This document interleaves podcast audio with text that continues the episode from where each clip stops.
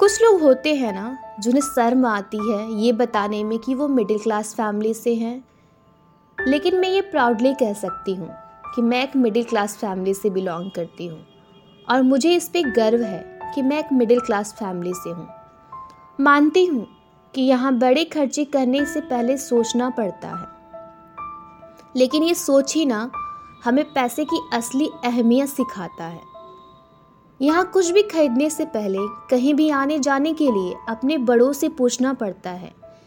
लेकिन ये हमें बड़ों का सम्मान कराना सिखाता है। हमारे मिडिल क्लास फैमिली में ना फेस्टिवल्स को ज़रा सादगी से मनाया जाता है।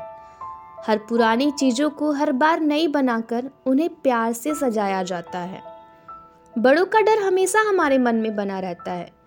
लेकिन ये डर नहीं है, बल्कि उनके प्रति हमारा सम्मान होता है।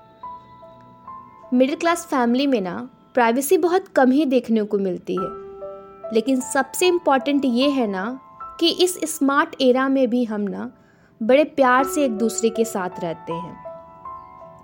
मेरे दोस्त भी ज़्यादा हायर क्लास फैमिली से नहीं है।